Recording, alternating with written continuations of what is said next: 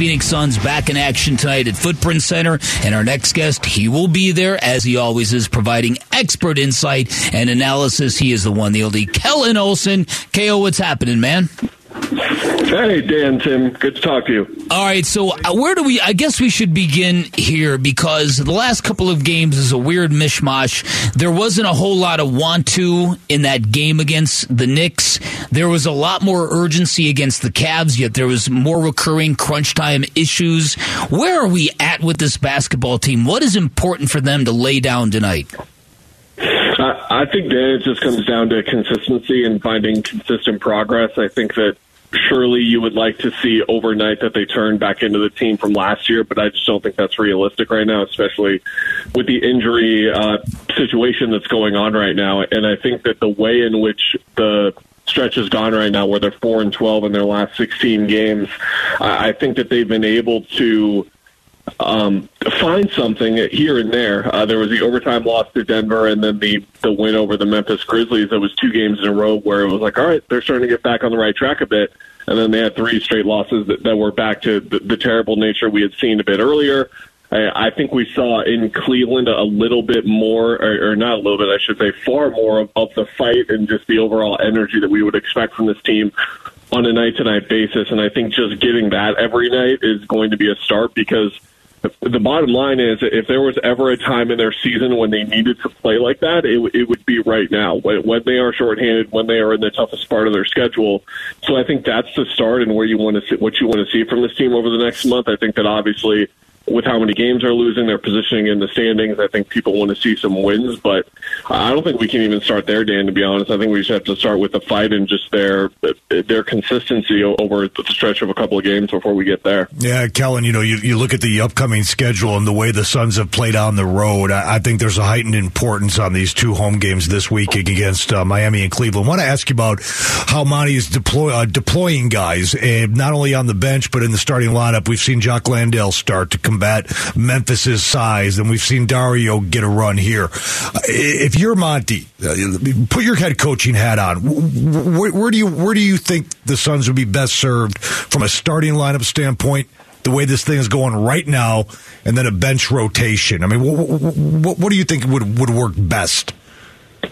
Right. Uh, first things first, Tim. I, I am not Monty Williams, and Monty Williams knows far more about basketball. So whenever I get these types of questions, I'm always going to cite that. With, with that be with that being said, and with that in mind, something I've been talking about the last couple of weeks, and something that I think Suns fans have come together on as well, is the idea of not of not matching for size anymore. You did mention Jock Landale. You did mention Dario Saric. That's something where even Torrey Craig starting while Cam Johnson has been out. I think that's been something where they're trying to get as much size on the on the floor as they can at the four spot, and, and rightfully so because there's a fear of them just getting out rebounded. And if you look at the main thing that was at their crux at the start of this run when they've been playing such poor basketball, it was their physicality and the lack of it. So getting more size on the court is a plus. But with that being said, I think that Josh Okogie and, and Damion Lee have been two of their best players over this stretch. I know that that's not saying much, but you're looking for that consistency anywhere you can get it.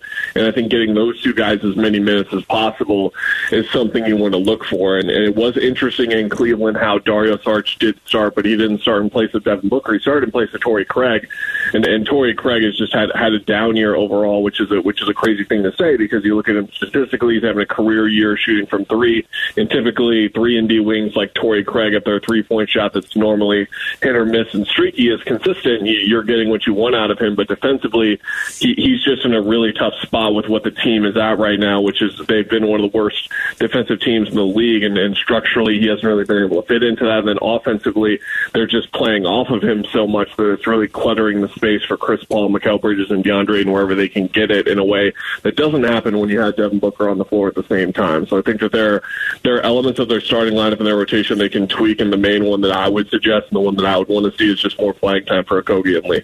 Yeah, I, am definitely down for that as well. Um, in talking to Al McCoy and others, there's and, and my my frustration with DeAndre Ayton, it's bubbling up all over again. And I know this isn't just a him kind of issue, but but I, I see him as a guy that could really lift this team up right now, and and and it's it's back to the up down up down.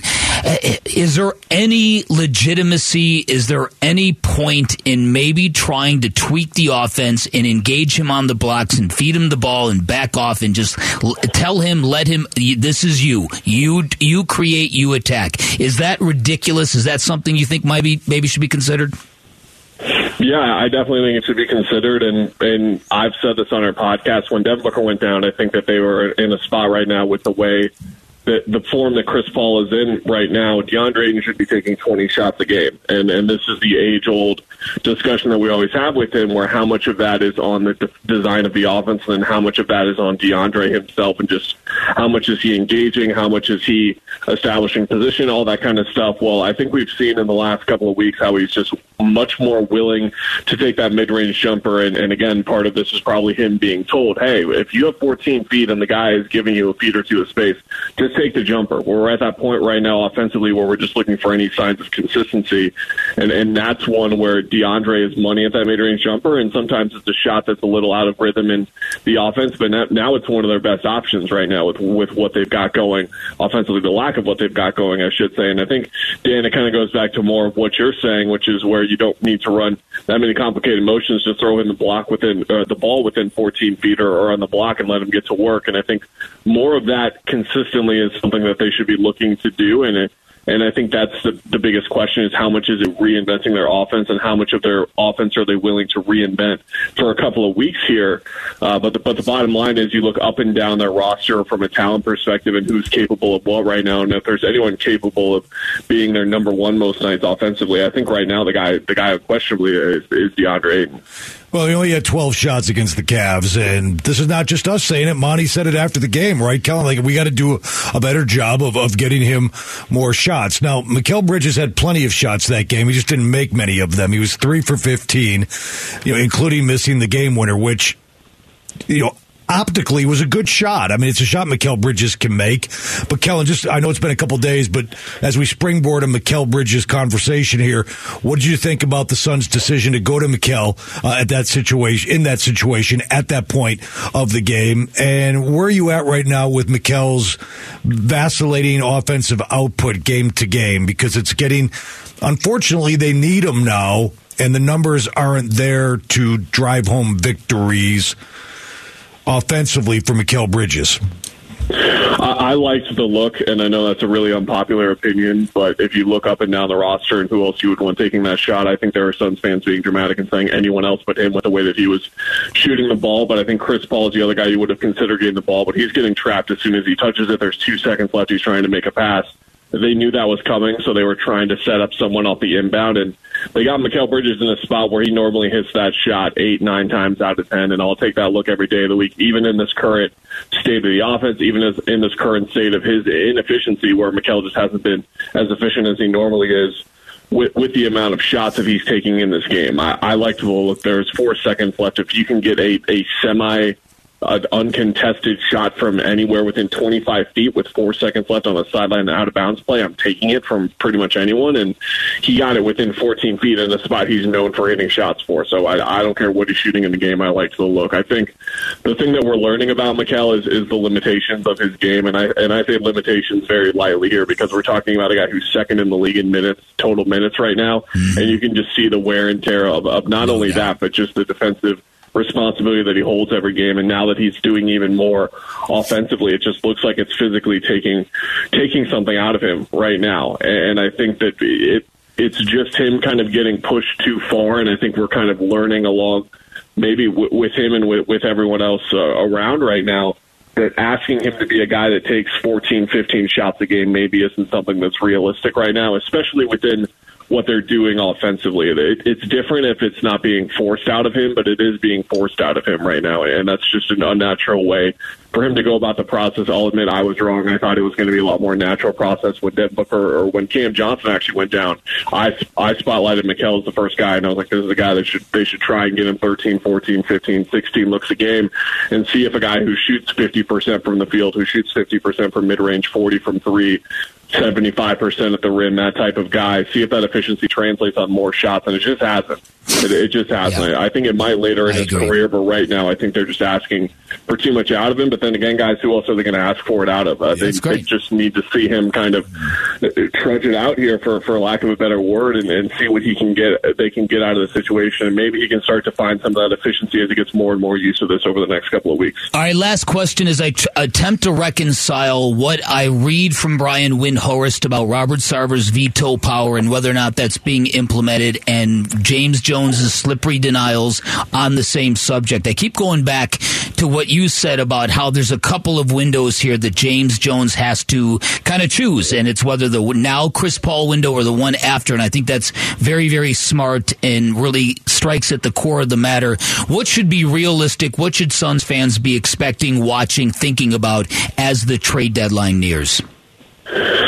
I, think it it really ranges, Dan, and I know I, I think that's going to be an unpopular answer, but I would not be surprised if they didn't do much. I would not be surprised if they did a lot, and and that goes in line with sort of what you're saying, where if they kind of want to look at this year not as a reset year, not as a tank year, stop sending me screenshots of Victor Wembanyama in a Suns jersey, please. this team is trying to win, and they are and they are not going to look at it. Can you imagine telling Devin Booker in March, hey? So yeah, uh, yeah, we're gonna. Remember when we sat Eric Bledsoe in like your second year? Uh huh. Yeah, yeah. Uh, uh, we're doing that too now, bud. Uh huh. Uh huh. Th- th- that's not happening, especially with the with the way this team is designed to win. So, I, with that said, I think that they could look at this year as just with everything that has gone on from an injury perspective, from the whole Jae situation and everything, and not just call it shock necessarily, but just look at it and say, let's not make anything too dramatic in season right now. Let's sort of wait for that for next year and kind of just not look at this as a lost year, but see what the guys can do in the playoffs. And if nothing clicks together, that is another indication that we need to do something serious in the off season when we have more flexibility. Now, Dan, of course, you and I had these types of conversations nine months ago when we were talking about doing it last off season, but alas, here, here, here we are again. But then again, if they deem it as urgent and they really, really want to believe that they can still win a championship with Chris Paul, this is the year to do it. So, so they would need to get on it. Then again, where is the big move? Where is the team willing to sell right now? Where is the team willing to give up the kind of top thirty player that could really help them become the favorite in the West again, like they were last year? I'm, I'm not quite sure, but uh, they're not going to tank, Dan. I feel comfortable in saying that. Right. Everything else, though, we'll see. Eyes on the table. Thank you, Kellan. Look forward to your coverage tonight. We appreciate you.